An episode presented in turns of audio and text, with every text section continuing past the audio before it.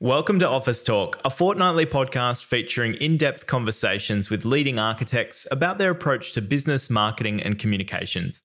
I'm your host, Dave Sharp, an architectural marketing expert and director of Office Dave Sharp, a marketing practice offering specialized consultancy, marketing, and PR services tailored to meet the particular needs of architects.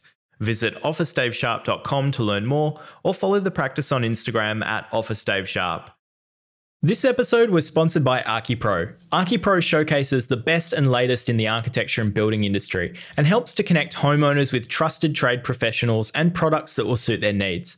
For architects and designers, ArchiPro helps you to create a profile for your practice in a way that best expresses your brand and your work, and then it directly connects you with a niche audience of people on their architectural build or renovation journey. Many architects rely on word of mouth referrals or search engine traffic to find new clients, but it can be difficult to attract the people you really want to design for and work with. That's why ArchiPro helps clients to match their specific architectural taste and budget with the right architectural designer for their project. You can also use the platform throughout the design and build journey with your clients by directly sharing inspiration and sourcing products for your projects as well. So if you'd like to find out more about ArchiPro, visit www.archipro.com.au. Joining me on the show today is Stuart Vokes and Aaron Peters from Vokes and Peters, a Brisbane based practice founded in 2015 who have produced a significant body of award winning projects across Australia. In this episode, Stuart, Aaron, and I discussed why the studio believes engaging with the profession and immersing themselves in their passion for architecture through books, travel, and teaching have contributed to a more sustainable and quality design practice. We spoke about how Aaron and Stuart value the role of a caring critic in their partnership and why they believe it's essential to have honest feedback to continue improving and growing as an architect. We looked at why the studio focuses on writing, essays, and an upcoming book as a helpful process for clarifying their thinking, reflecting on their work, and attracting like minded clients. And finally, we discuss the reasons the practice has lost interest in Instagram over time, as the platform has moved from being a place for socializing and sharing ideas to just another channel for promoting finished project images. So I hope you enjoy my conversation with Stuart and Aaron from Vokes and Peters. Aaron and Stuart, thank you so much for coming on the podcast. Thank you, Dave. Thanks for having us. So, I think it would be great to start off with maybe a little bit of a background on the studio, just so that people who maybe haven't been familiar with you guys have a little bit more of an idea of kind of how long the studio has been going for, what kind of work you guys do, and all of that good stuff. So, if one of you want to take it away. We formed the practice in 2015, uh, but Stu and I have known each other for a lot longer than that. So when I was a third year student at QUT um, back in the day, I think it was 2003, Stuart had just started his own practice with Paul Owen about three months before I met him, I think. And he happened to be my design tutor.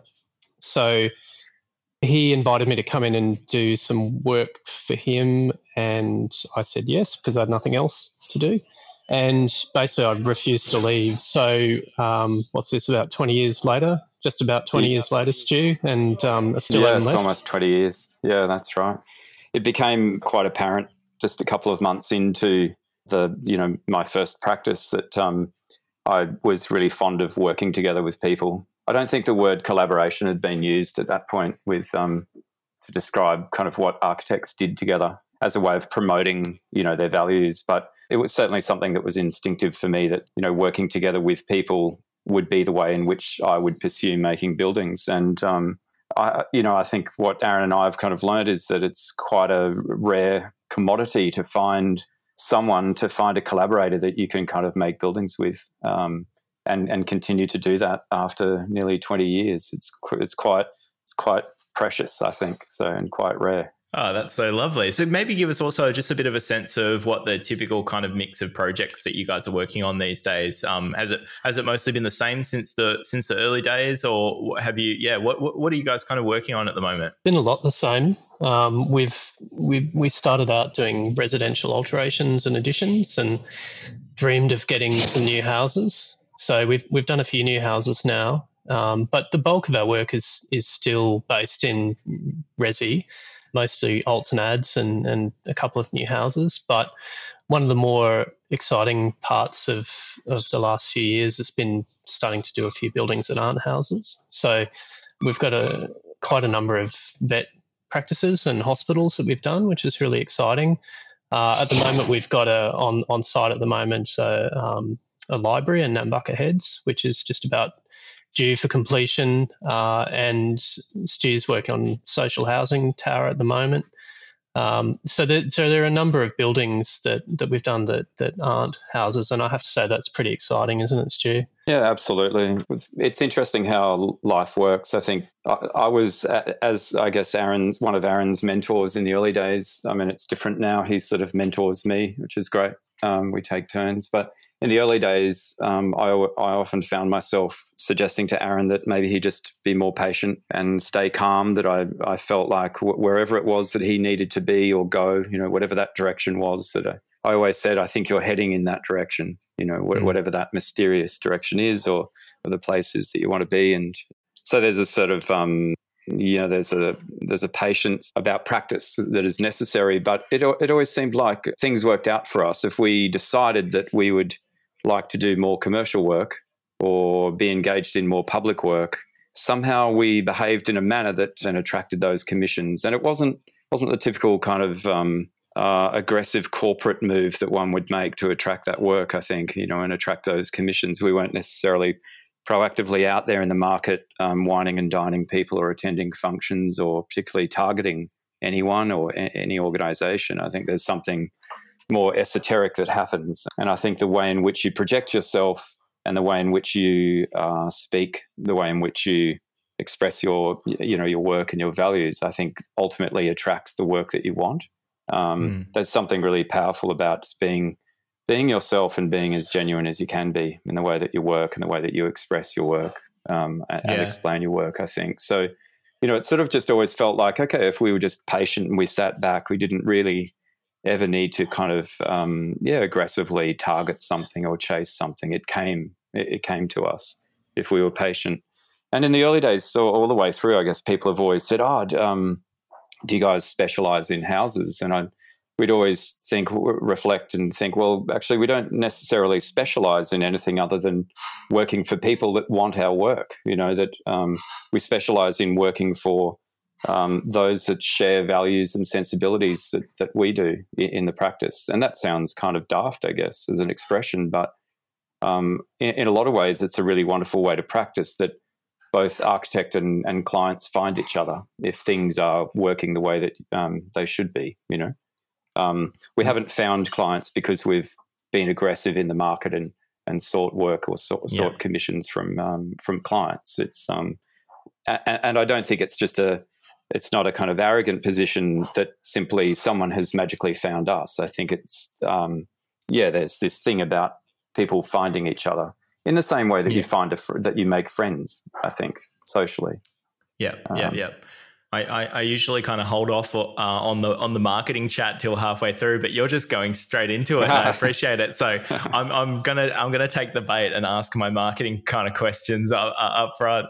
Um, so yeah, this I lo- I think it's a big um, part of the reason I was keen to have you guys on because there is this sort of sense of putting yourself out there and articulating your kind of point of view, and then that just very organically attracting the right sorts of people, or at least that's the impression that I sort of get from the outside. But I'm interested to understand that a bit more. So uh, when you say sort of being ourself and kind of talking about you know uh, what we do and what we're about, I'm just interested maybe in what medium that has taken that's been effective for you because you do lots of public speaking, lots of essays, you're very involved, uh, lots of writing, I should say. You're very involved and engaged with the industry travel around the place. Like you're not just focused on your local area like so many mm. studios would be. You're kind of traveling to Melbourne. I saw you guys speak in, I th- think I saw you speak in Perth at one point, Stuart. So you're kind of, yeah.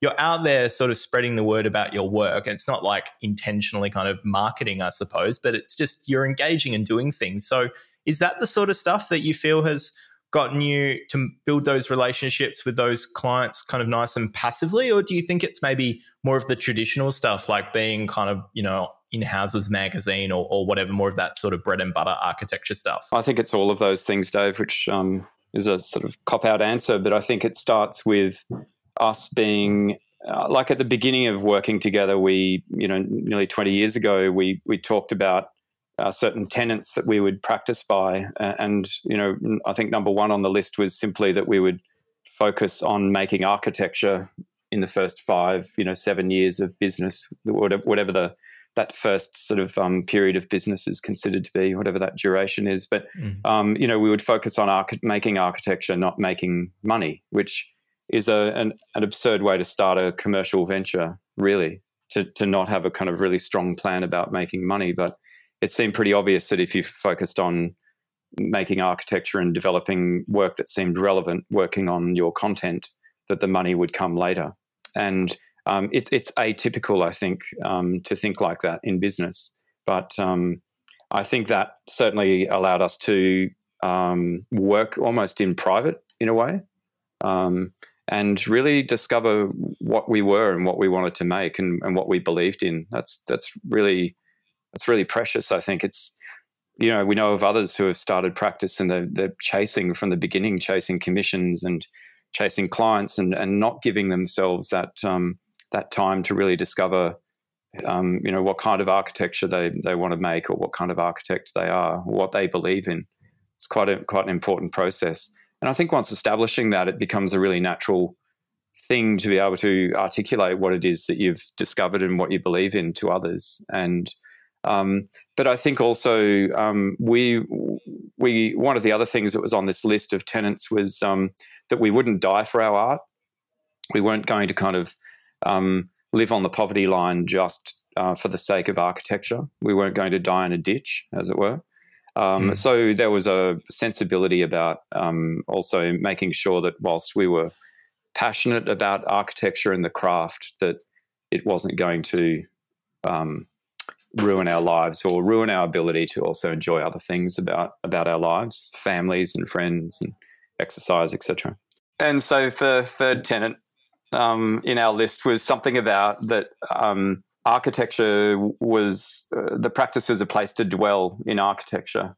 So, kind of a spatial place, but also an intellectual space where we could indulge in not just making architecture, but read about architecture and visit architecture and you know, dream about architecture.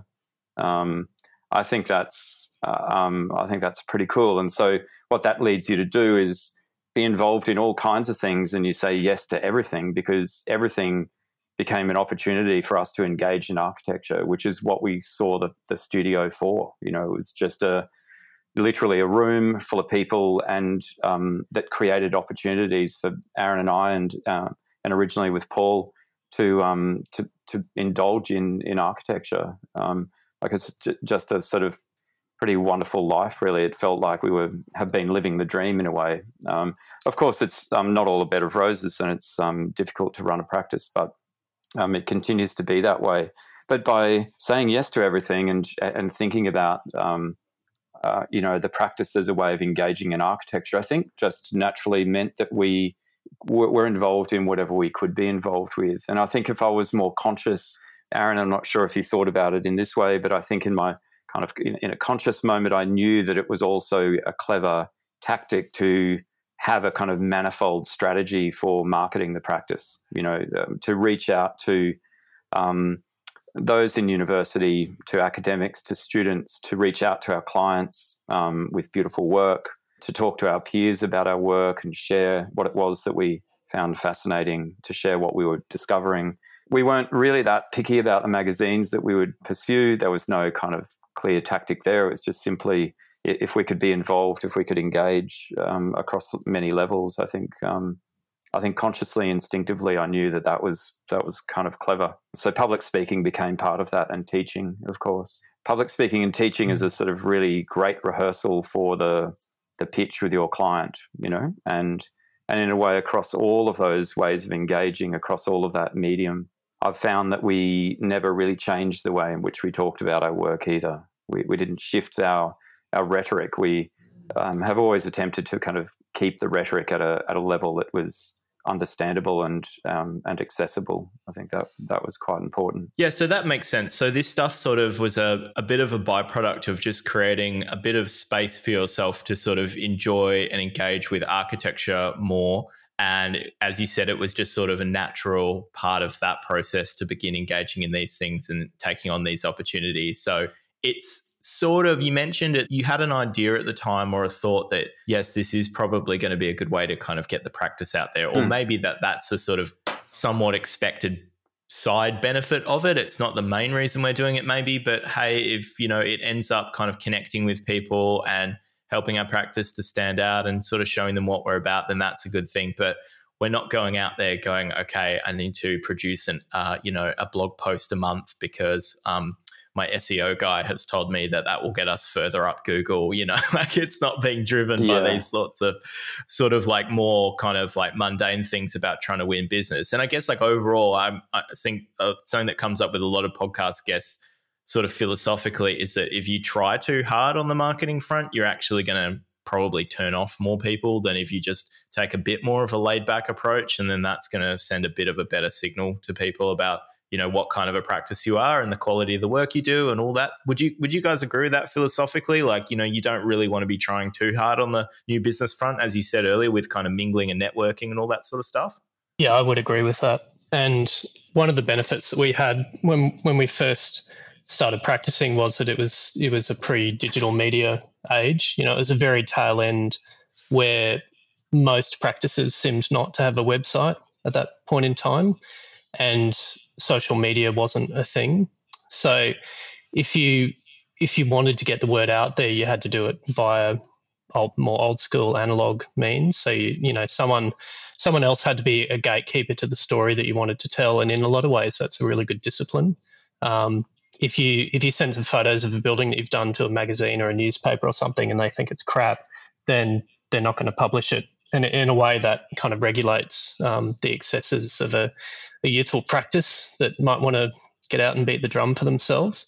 So that's sort of helpful. But then, of course, we've had to transfer a lot of that thinking into an environment where you can start a practice in theory online with a with a bunch of renderings and no actual commissions and sort of fabricate the idea that that you're a successful and viable commercial entity without actually having a lot of work or a lot of ideas or experience or whatever. And you know that that's really exciting, I think, for a lot of emerging practices that they can start to craft a narrative about themselves. But for us as a more established practice, we it's been more a case of trying to adapt, trying to understand how our personalities might fit with that new media age. So Stu and I definitely have an inclination to want to broadcast what, what we're doing and to be to be a part of a conversation, a, a broader conversation, and that's why we've gotten involved in so many different things, as, as you mentioned, writing and giving lectures, and you know having a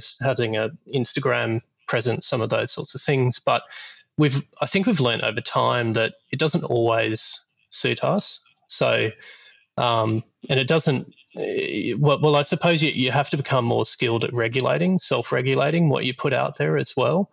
So when Instagram first came along, it kind of it felt amazing, and we were posting really regularly, putting lots of information out there, and that was kind of great. But we've both been through periods of time where we've had to take a break from that, um, not being digital natives and not really understanding, I, I guess, the the way in which you can get wrapped around the axle of how many likes you get or who you're connecting with or you know those, those sorts of things that, that all of us are familiar with I think we, you know, it's it's been a it's been a fairly quick learning curve to just try and find your level. You know, I was I was never on Facebook. I didn't engage with any of that stuff up until Instagram, and I have to say I rather liked it.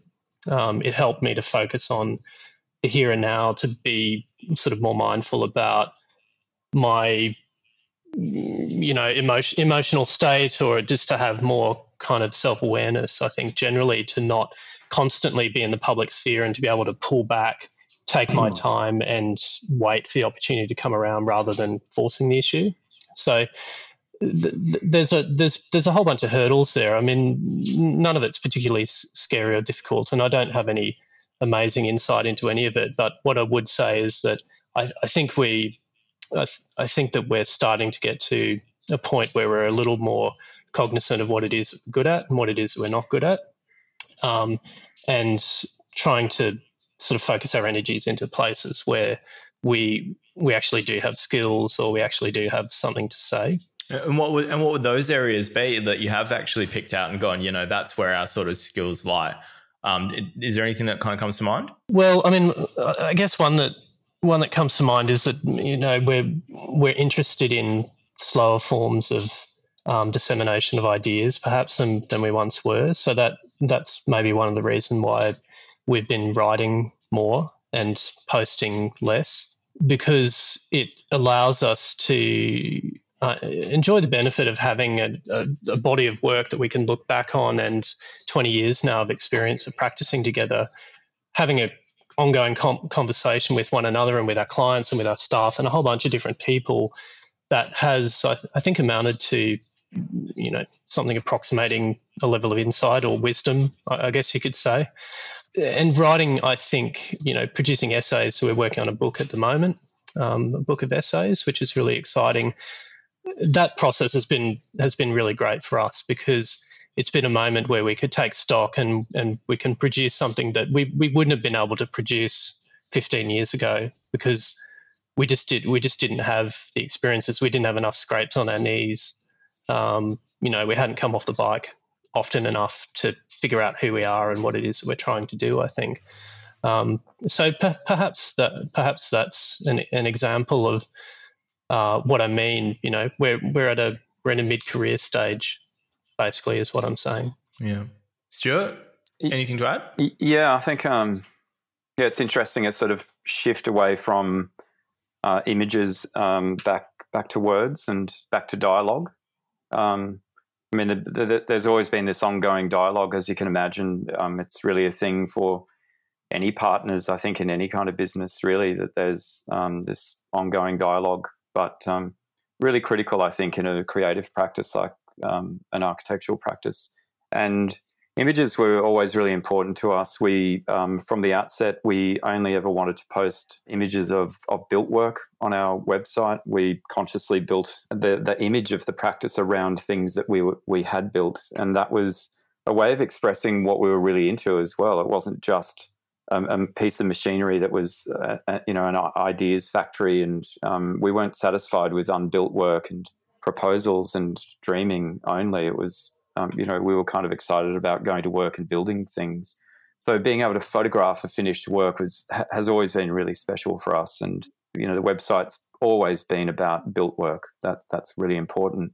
And as Aaron said, we kind of dove into social media through Instagram, and I think I jumped into it in 2011 and I found it really exciting actually because it was initially a place where you posted your own photographs, not someone else's. And it was instant. What you shot in the moment, you then posted.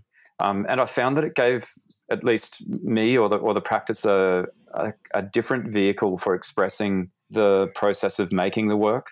Because we had a website with the glamour photography, you know, made by Jon Linkins or um, Chris Frederick Jones on the on the website, a suite of beautiful images that talked about the, the outcome.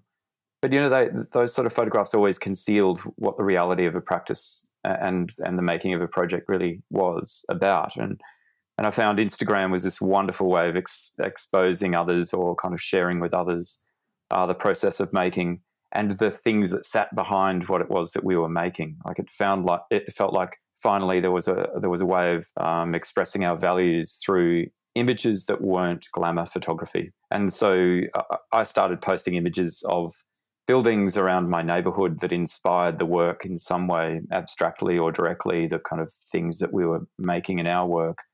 Um, found that to be really wonderful. All of that changed, I think, when it got to a point where almost all of the practices that kind of got involved in Instagram were posting professional photographs of their work. You know, it just became a kind of commercial vehicle for advertising, and it um, it wasn't about making amazing connections and um, with other people. It wasn't social anymore. It was purely commercial. And then I think really um, was a became a sort of natural death for the way in which we were using social media and the way in which we thought about the, the importance of images. And I think for, for both Aaron and I, I think um, Instagram's really just become a commercial marketing tool for us now. Feels like something that um, you know one needs to be involved in and needs to be engaged with but it, it it's no longer social um, and it's no longer a place where we can really talk about our values or, or share things. Um, um, you know, share the things that are in our in our minds and the things that we discover. For for me, I'm I'm probably more cognizant of the things that we're not good at and what to avoid, and particularly with social media. Um, we we were talking just before we started recording about the recent podcast that you did with Sean Godsell, which I found really interesting. And you know, Sean's kind of famous for saying, you know, I'm not bothered by criticism and one of the things that I've realized about myself, and, and I think it's probably true of Stu to an extent, but maybe a lesser extent, is that I do care what people think, actually. And I, I want to be liked by people, and at times I, that I probably want to be liked too much, and I care too much about what people think. And it doesn't necessarily stop me from from um, having resolution about what I do or to follow through on ideas when other people might be dissenting from it. But what I did what I did realize is that that Instagram, which is sort of really the only social media that I've used extensively, was feeding a kind of negative side of my personality. So it was it was making me overly concerned about what I you know might not be doing rather than what I was doing. Um, so that that sort of allowed us, and, and Stu, Stu and I spoke about this quite a lot at the time actually, allowed us to realize that we should pull back from from that at, at certain times to not get swept away to not start focusing on you know aspects of the practice that we can't control or comparing ourselves to other practices that we're just not like actually who might be doing amazing things that we really admire but we're just completely different from us. The circumstances are different. Their personalities are different that i think was really the most important takeaway well, that sort of um, obscene focus mm. on images, I think, was also taking our focus away from ideas, and um, and it also consumed that that space that we once had given ourselves to to really engage with the ideas in the work, and the time that we would normally offer each other to kind of discuss the work and discuss buildings that we'd visited or buildings that inspired us. You know, that was starting to kind of disappear. I think we were kind of becoming conscious of that because we were just con- constantly consumed by this obsession with the image and and the image uh, production in in social media. I, I mean, images are still really important, and in a way, it's a really nice way to resolve the end of your project. Um, and it finishes, and there's that really special day that you have with the building where you're with the photographer and and photographing it. It's a, a really lovely way to finish a project, and that that's something that's still important to us. I said I gave a lecture a couple of years ago to a small practice group in um, in Brisbane. I think I used the expression that uh, in relation to marketing and photography, I, I, think I said something like, "Oh, one should uh, find a photographer to grow old with." And um, I'd always really admired Julius Shulman and um, Neutra had done with the way in which you know Neutra's work had been portrayed. And there's that enormous volume that was published. Um, you know, it's inches inches thick. And it's interesting when you flick through the pages it's almost like it's one building from from one, one you know from cover to cover. And there's just this amazing consistency and conviction in, in the architect's work but there's also an equal level of conviction in the way in which the work is seen and portrayed by the photographer. And i always thought that was really fascinating. And um, so I'd always really liked the idea that we would find uh, a photographer that we could grow old with as well, and just enjoy our careers together and learn from each other. And and that was something that I did with um, with Jon Linkins when he was still shooting um, architecture. He's now retired from architectural work, but um, he was he's been one of my greatest mentors um, in, in, architecture. And um, you know, with Aaron and I have both really enjoyed that that kind of process of spending time with our photographers, um, learning about our work through that process. So you know that that's still really important to us. But we're now back with the words, and we're back with dialogue as really settling and really important kind of time together instead of obsessing over the images. I don't think we we uh, we tend not to sit with old images of our work and talk about the work in that way. I think we're more likely to sit around a book and um, discussing ideas and ideas that we've been. It's like oh, any any old friend that you have. You've been. It's like you've been having the same conversation f- for the whole time that you've been together. Yeah. And so, you know, nearly 20 years on, we're still talking about those same things, plus extra things that we've collected over the years. And, uh, and just in the last uh, 12 months or so that we've been writing more and um, uh, you know pr- producing the content for this book. Um, Aaron's been also engaging in a PhD, which has been a really wonderful kind of period and a really great way to um, reignite that dialogue again. I think it's yeah, it's been fantastic. That's awesome. It's, it's so interesting. I, I speak to a lot of architects that are probably in that that initial five years you spoke about earlier, where they're where they're kind of figuring out what they're about and sort of um, you know thinking about producing relevant buildings and working on all of that stuff that you mentioned earlier.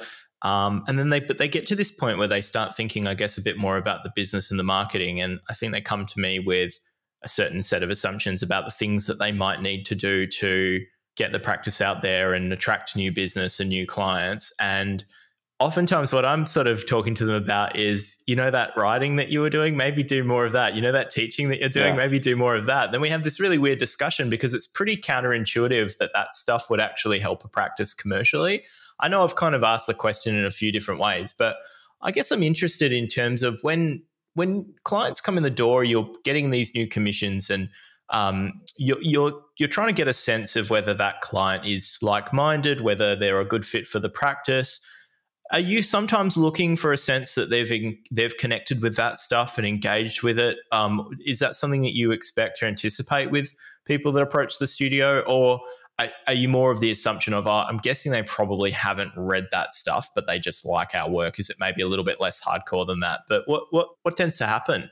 I definitely assume that they haven't, to be honest.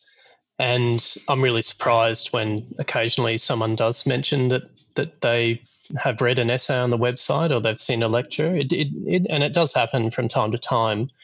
I mean, marketing really is quite inscrutable to, to me. And our approach has just been to throw everything that we can at the wall and see what sticks.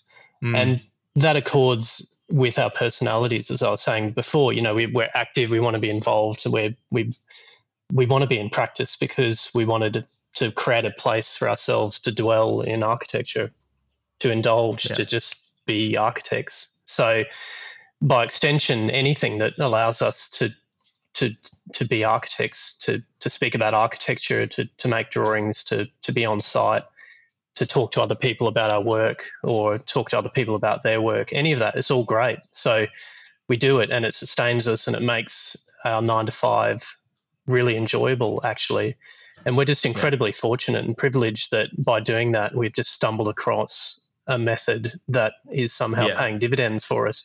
Um, we're certainly not marketing geniuses, um, no, and in that... fact, I, I, think I think anyone with any level of expertise who had any oversight into what we're doing would probably have a heart attack. But um, you know, we we just do what comes naturally to us, and as as, yeah. as I was saying earlier, as we've gotten more experience with you know we've jettisoned some things that we realize don't make us happy generally. That's normally why they get jettisoned, but they also sometimes get jettisoned because we realize that they're a vanity project or they're, they're you know we can't see any tangible benefit. Uh, so so you know like it, it is a little bit it is a little bit kind of random. Um, but there's there is a kind of method to it, and that method is about sustaining practice, about sustaining so, your excitement and interest in practice. Yeah, so actually, I think that that really clarifies it quite a bit because sometimes um, when I'm having discussions with guests about this, I get the sense that this kind of content that we create, whether it's writing or speaking or whatever, it's kind of an output of the design process at the end. And it's about kind of conveying that to the world and all of that sort of stuff. But for a lot of studios, in fact, a lot that I have on the podcast, I actually come to understand that it's more of a creative input it goes into the process to make the buildings better that then turns into very simplistic outputs like photos and magazines and awards mm. and all that sort of stuff on the end but it's more of almost like your in-house research and development process it's going what are the activities that we do that they're not marketing but they they make our work better they mm. appear mm. like marketing because they're they're public inherently like they're content for other people to read because we share mm. kind of the we share our research we share our findings our ideas but we're doing them because we're doing them because it makes the work better, you know? So I think, is that sort of more in line with how you guys kind of see that side of the work? That it, I'm guessing it's probably the case, but do you sort of see it as like yeah. being the thing that allows you to maybe really you know develop your work to the next level which then ultimately lets the marketing kind of take care of itself yeah i think it's a form of critical practice and critical thinking it's inherently just the way in which we undertake the work and and it, you know it's what you would describe as our process I shouldn't say never, but it's rarely post rationalized. Um, you know, I think the post rationalizing happens in the moment as part of the process. You know, you make a mark, you draw a room or you make a form and you reflect on it instantaneously and, and then you might discover the reason or the, the kind of relevance so there, there is sort of a post rationalizing but it's not it's not something that um, happens at the end of the work we don't stand back and think all right so what, what have we made here and what's this all about do you think so stu uh, I mean, there are definitely been, there's been times when we'll sit together and think, okay, well, if we we've made this building now, if we now had to kind of stand in front of a class at university or you know walk some of our peers through through this project, what would we say about it? I, th- I think there's definitely we've asked ourselves that question, but I wonder if that Aaron is is more a kind of an inquiry about is there anything new that we've made here? Is there anything new that we have to say about this building that we haven't already discovered or, or, or, talked about in another work. I think we spend an enormous amount of time reflecting on what we do, um, but not in a formal way. Perhaps is is is what you're trying to say. So we we don't have, um, you know, we don't sit put meetings in the calendar where we sit down and ask ourselves what have we done did did we do good how can we do better you know we do we don't set KPIs or do it in that way but I suppose what we have had is just a what you might call a kind of a conversation that's been going on now for 20 years. And every time a new work gets completed, it kind of enters into that conversation. And yeah. we find ourselves referring back when we're making another building saying, oh, remember that way that we made the door frame there, you know, with that work? Oh, yeah, but we would tweak it in this way. Um, you know, through to standing on site with Chris when he's taking the photos and directing you know having a negotiation with chris about what we do and don't want to see or what what it was that we're trying to do or when we're sat with students trying to help them with their projects and saying well you know i would do it this way and in all those informal ways i think it, it does eventually amount to a form of sort of active ongoing post rationalization yeah. not in the sense of providing a justification for what you've done I, don't think I think sometimes post rationalization can have that those kind of negative connotations. But when I think about post rationalization, I, I, think of it more as a, a, kind of form of reflection, and certainly we we do that all the time. Yeah. Um, yeah, you know that that's why that that's why we enjoy practicing together with one another. You know, I said earlier that I you know sometimes lack you know, confidence in in what I do, or I kind of look to others for reassurance, and that's one of one of a number of different reasons why I, for me, practicing is synonymous with practicing with others. Um, I, I, can't imagine being a sole practitioner. I, I think mm. I would find that excruciating. Yeah. Um, and and I've always and, and I know that Stu feels the same way. He's always wanted to practice with someone else. Um, and I, th- I, think there, there are a number of different reasons for it, but probably foremost in my mind is is that um, participation in an ongoing conversation that allows you to work through what it is you're doing and um, form some sort of consensus, consensus or um, gain an insight or to clarify what it is that your objectives might be. We we were asked once, you know, what what it was that we thought was successful about, or what made our partnership successful, and I suggested that it was the presence of a caring critic. It's um, might be the thing that explains why there there can be so many great designers in, in, a country like Australia or in a city like Brisbane, and yet so few good buildings get made. It, it can't be a lack of talent, but um, certainly within our partnership, what we have is what I described as a caring critic in each other. Um, someone who actively participates in um, ref- that reflection that Aaron was talking about and, and a critical review of, of the work as the work is being made, but also engages in um, a dialogue about ideas, which is, you know, decades long now. And, and that's, I think, really important. H- having someone who works alongside you, who allows you to make a building, but might remind you to lift your ambition or carefully critique the work without sabotaging your enthusiasm for the work or your creativity or your interest in pursuing something new, finding something new. And I think that's um, I think that's what's what's rare in a creative practice. Um, but you know there are there are the same number of really great students that graduate every year from each of the universities. Uh, you know it can't it can't be a lack of talent that dictates how many good buildings get made in this country. I think the caring critic helps you decipher what's a good idea and what's maybe a, a bad idea. You know what's worth keeping, what's worth discarding as as you're making a building. There's such a lot of tenacity that's required to deliver a building. It's such a long process mm. and it requires so many different skill sets to, to procure a building that it's very, it's very, very rare, I think, to find all of those in one individual. And certainly, I don't have them all. And I think Stu would agree that he doesn't have them all either. So when when you have the benefit of working with other people and you're able to recognize what your strengths and weaknesses might be and and have an open and honest conversation with someone else which allows them to start to complement the skills that you might have I, I think that makes you an, an, incredibly um, much more agile and capable architect, really. Um, yeah. Again, uh, practicing on your own would just be, it's inconceivable to me how I would ever be able to um, deliver a work that's anywhere near the kind of quality of the work that we've been able to do together. That that definitely rings true because I do speak to a lot of architects that maybe are struggling and they think that they're struggling with their marketing, but I also just think that they're struggling to that they don't really have any um, sense. They have no feedback on the quality of their work from anybody mm. or anywhere. You know, they've tried sending it mm. to publications and they all don't want it. It doesn't do well on social media. They're not they're not entering a war. So there's all those things going on, but they're not. They're not. They think that they have a marketing issue, but they're. Uh, I actually just get the sense that they're kind of losing touch with maybe certain aspects of like what could be better about their work or what they could be doing mm. differently. They're not mm. really being challenged, and I do wonder about all the studios out there that you know you guys are so engaged with your peers in the industry and i, I think that probably keeps you you know uh, puts a little bit more gives you a little bit more feedback a little bit more information to work from. You, you get a better sense of how your work is sitting in, on the ladder whereas mm.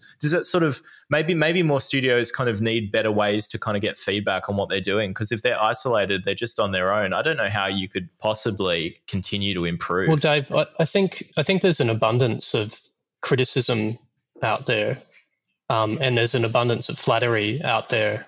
But what's really pre- precious, in, in fact, is cr- constructive criticism.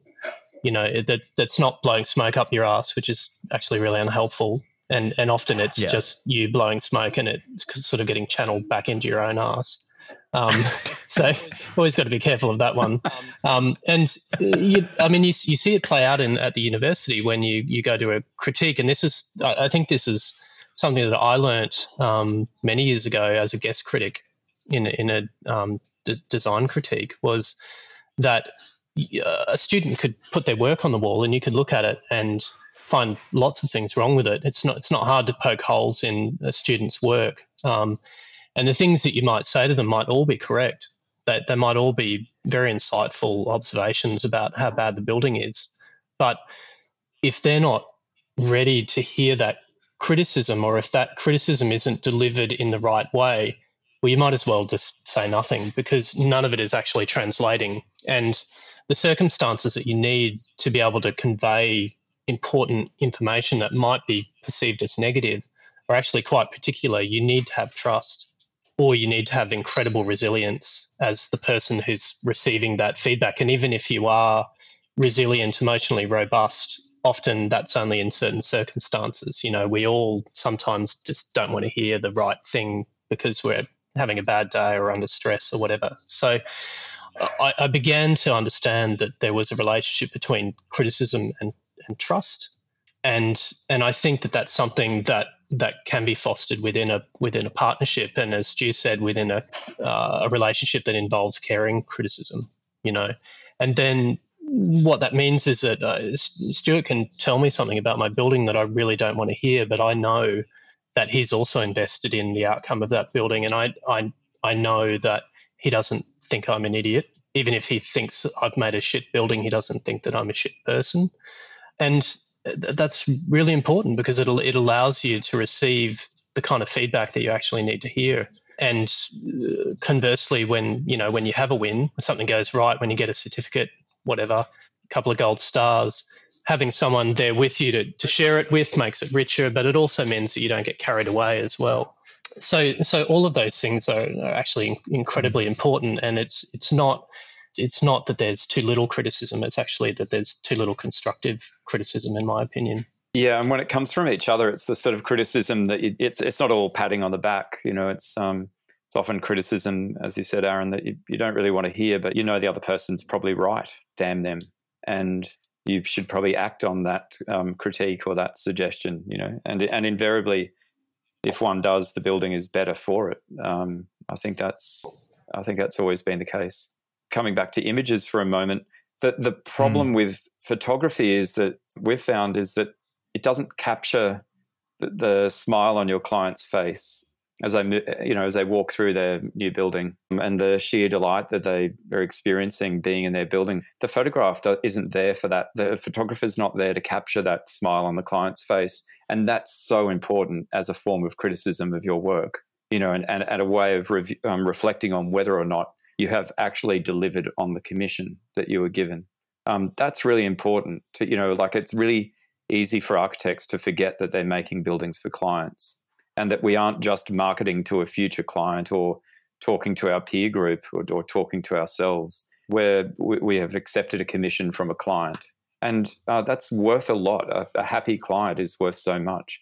So a photograph doesn't document that. And a photograph often doesn't document some of the really critical things that you have have made in a building because they might seem inconsequential. You know the decision to either step down 150 mils from the living room to the to the deck or step up you know 150 mils. Those things that you agonize over and the things that aaron and i and the, t- and the team would waste hours indulging in those decisions in a way actually make the buildings um, something you know something remarkable. And again they may not even those moments in the building may not be documented. They may not be recorded. So again having a having a kind of room of critics and and in particular in our partnership very caring critics for each other there's a way in which we can reflect on the outcomes of our work and and commend each other or, or criticize each other for those things that don't ever get captured by the photograph. That that's pretty important. Photographs are generally concerned about the things that you know a magazine might be interested in you know an overall composition uh, a room a material you know a finish that that might be the idea in a building, but often it's not. So yeah, the, the mm. again the sort of the critic almost becomes more important. Um, the presence of a caring critic is more important than a great photograph at the end, uh, as a, as a way of being comforted that we've we've done a good thing or we've we've satisfied our client. Yeah, yeah. Just just changing um, kind of topic for a second. I'm sort of interested in I guess actually photographs a little bit. Um, this is it's kind of a recurring theme on the podcast that we're kind of becoming quite anti-photography, anti-Instagram. I think that seems to be a pattern that's emerging with like a lot of my guests. So it's another one of those episodes. But um, I'm interested in terms of how the practice has gained more visibility in the public and and, and sort of brand awareness. I guess would be like the, the, the kind of marketing jargon there. I often get the sense that with a lot of studios that I speak to, a lot of the time it's usually attributable to a couple of really key projects that have just been kind of in the right place at the right time and they've just achieved this sort of critical mass of interest and attention. And you can look at a, similar to musicians and artists there'll usually be some a couple of standout things that have just been almost these turning points or these huge um, injections of interest into a practice. So i just wonder if that's if you guys have found that any of the, there's been any patterns like that in your own portfolio where maybe a particular project or two has just really sort of really stood out and and just suddenly it's kind of brought a lot of attention to the studio and and maybe part B is does that attention kind of last or does it ultimately kind of return to normal? Uh, so i'm just interested in kind of reflecting over your time the role that maybe key projects have played versus this just overall aggregate adding it all up lots of little things approach. I, I probably should say that because um, I don't want to sound like we're a pair of old slash middle aged men um, yelling at clouds. I I, I really like lots of things about Instagram. Um, honest, And uh, I, I mean, I think uh, images are really important. I, I mean, Stu said as much. So I, I think the point that we're trying to make is that that, that they are things that can distract you and they're things that you need to be wary of, but they're also incredibly powerful um, in a marketing sense, but but also in the way that you reflect on the work that you've done. You know, ultimately, you don't get to live in the buildings that yeah. you make very often. Um, so the you know the photographic record of a building it often is is all you have. Um, you know that that comes to define the legacy of the project for many people because very few people will be able to visit the building, particularly if it's a house. So um, anyway, just getting that out of the way, Dave. Um, the uh, I mean, as, as, regards the rest of your your question, uh, there's such a I, I feel like there's such a lag time between conceiving the idea, then delivering the project. It takes bloody forever, and then yeah. getting it out into the public sphere, waiting for it to appear in print, and then getting a phone call about it. That that's years and years. So it, it makes it really difficult to track where that inquiry has come from, and we do ask. And uh, so, but but often it's really hard to to get the trail of breadcrumbs to to sort of lead you back to whatever the origins of that that interest were. And and I think it's why again we've just thrown everything we can at the wall in the hope that enough things will stick that there will be a phone call in in the future. Um, there have been a couple of exceptions to to that. I think I, I really feel like the practice was starting to build up uh, uh, a body of work within the suburbs of, of, Brisbane over a long period of time. But then when we did a project called the Forum Cottage, that seemed to distill a lot of the ideas that had been in play for quite some time.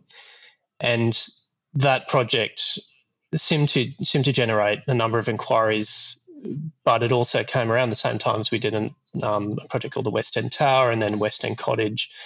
And there was a bit of a roll on with some of those, in particular with West End Cottage because our client was writing a blog during the procurement of the building and had a quite a strong Instagram presence, not in so much as she had a huge amount of followers, but she had a small but very dedicated group of followers. So that also seemed to result in us getting echoes back, you know. So for having for a practice that had been making buildings um, and screaming into the void for 10 years about them, we all of a sudden started to get this feedback from people that we hadn't explicitly sought out. You know, we would get a phone call from someone asking, What's the color white that you used at um, West End Tower? Or, you, you know, like, it, and that in a way felt as if something had shifted. And I don't know whether it was a result of a critical mass or whether it was one of those projects just sort of broke through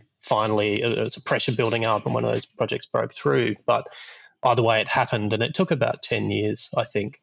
Um, Stu might have a slightly different view on that, but that was my impression. Uh, yeah, I think I'd um, share a very similar story. That there's always been certain buildings that have greater success in mainstream media, in the industry awards or in magazines. Um, you can almost predict um, which projects might and which ones won't. That's definitely been really helpful. I think it's um, just having a presence in the media has, has absolutely been really helpful to the practice being sustained. It also makes us feel good about ourselves um, and our team feel good. But I think it's been important that we have made work from a, you know body of ideas, and each project in a way con, uh, contributes to this body of ongoing body of work. I think um, we don't necessarily see the work as being discrete, independent pieces of work. You know that it's not like we we win a commission and then we start from from uh, stage, you know, step one again, um, and rethink our whole practice or tr- try and um, work out the meaning of the universe for each project. It's each project is almost like the precursor for the next. And we take certain things with us and we discard other things. And um, in a way, again, it's it's like the, the union between Shulman and Neutra. There's this uh, vast sort of body of work, and, and it feels more meaningful in a way as a form of critical practice that each each piece contributes to the past and, and, and the next project that we make. So people seem attracted, I think, to a sensibility that flavors that lineage of the work you know, Stu spoke about a continuity between projects, and for me, I've always thought that that derived from a sensibility or an attitude that the practice has towards the places that we work and the people that we work for. And it manifests in a whole bunch of different ways in the buildings. But my sense has always been that it's not necessarily been one particular project that's um, cut through, but it's been that when people look at the imagery of the buildings, somehow they see in it something that resonates with them. And I think what that something is is a set of values. Um, they're hard to they're hard to define, and I think if you asked a lot of our clients, you know, what is it that you like about the work, they probably wouldn't be able to define them too. But we have found that there's correlation between people who come to us because of the work and how profitable that that relationship then becomes. And I don't mean in monetary terms, I mean in, in terms yeah. of the success of the project and how easy it is to work with someone and how receptive they are to the kind of things that mm. we might be um, speaking about and the kind of things that they bring to the conversation that then make our work better. That always seems to work best when when they've come because they they know and understand and like the work.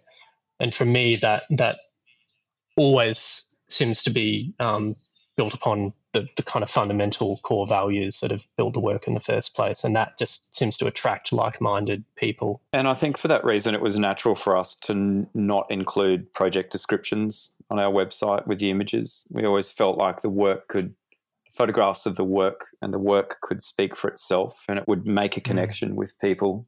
And the way in which we might, or the things that we would choose to write about are the things that we, our observations or the things that we might describe as our expression of our these values that Aaron's talking about. So they sit in parallel with the photographs um, of the projects on the website. And in a way they're, they're the kind of primer to the work that if one wants to really understand the practice and what and our belief systems one can read those essays. And and they are the kind of primer for the for then understanding the work. And we thought we joked um, recently that if we were forced someone said oh you, you guys should really write kind of descriptions about each of your work that would be really informative and we we joked that it would you know each description would read exactly the same um, because there's only you know mm. so many ideas that a practice can have. I think, and um, I think you get to a point where every building, the description of every building would sound ex- entirely the same. So it just seemed like a um, redundant exercise, really, and it's nothing more boring than the descriptions that architects write about their own buildings. It's sort of egocentric, but to be able to write about what you believe in and and the observations that you've made is a really nice way for for one to really understand um, what kind of building they might get or what, what the what the process might be like. I think.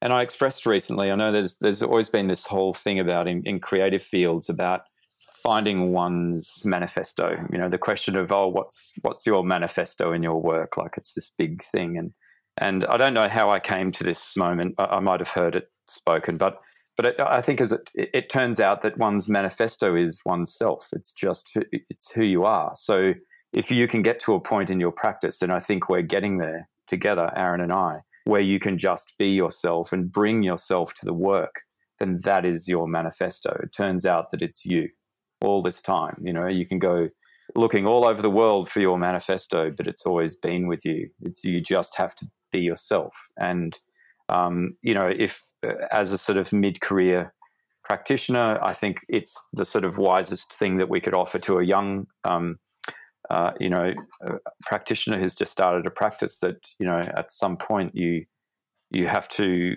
um, attempt to, you know, drop the pretense. You know, you can't be an architect that you aren't. You can't be something that you aren't. You can only be yourself. So, um, you know, I think uh, maybe it's luck that we we got there pretty soon. I think in our practice that we realized that if we just focused on making buildings and and focused on the things that we admired and the things that inspired us and our and our own values and our own stories. I think I think in the work and the things that we we write about and talk about, it's pretty clear that we we um, enjoy kind of reflecting on our own histories, our own personal histories, whether they're spatial histories or emotional histories, family histories, uh, histories of place. But it's all about bringing oneself to the work. I mm. think that's really, really critical. And I think it's important to remember too that that, that manifesto or that position that you take is if, if it is reflective of you is as changeable as you are as a person. So you may you may take a position at one point in your career, but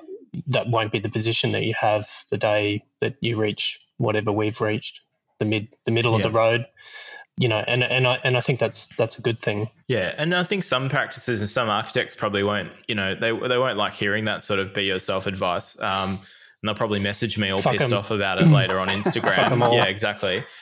But um, you know, they don't like hearing it because like that's kind of whatever. Um, you know, that well, what about the client, all that sort of thing. But I think the the point that you made earlier is that it's not like you're getting commissions and clients just complete random set of people and then you just be yourself and then they just have to deal with it. It's it's a it's a feedback loop. You're being yourself producing work that aligns with that manifesto. That's attracting people that are similar to you who want the same sorts of things who have in their own way a sort of aligned manifesto and they're coming to you and they want kind of they expect that yeah. from you in their project. And there's sort of this there's this beautiful sort of um, aligning of clients and you guys and you're all kind of on the same page hopefully that's the that's the yeah. idea but but if you don't be yourself in the first place and you put you're sort of either everything for everybody or you're just completely not putting anything out there at all then you are going to get that random mix and some people won't be a good fit with that yeah. so i i, I kind of get that that's kind of the vibe or maybe the defense of that idea of yeah. being yourself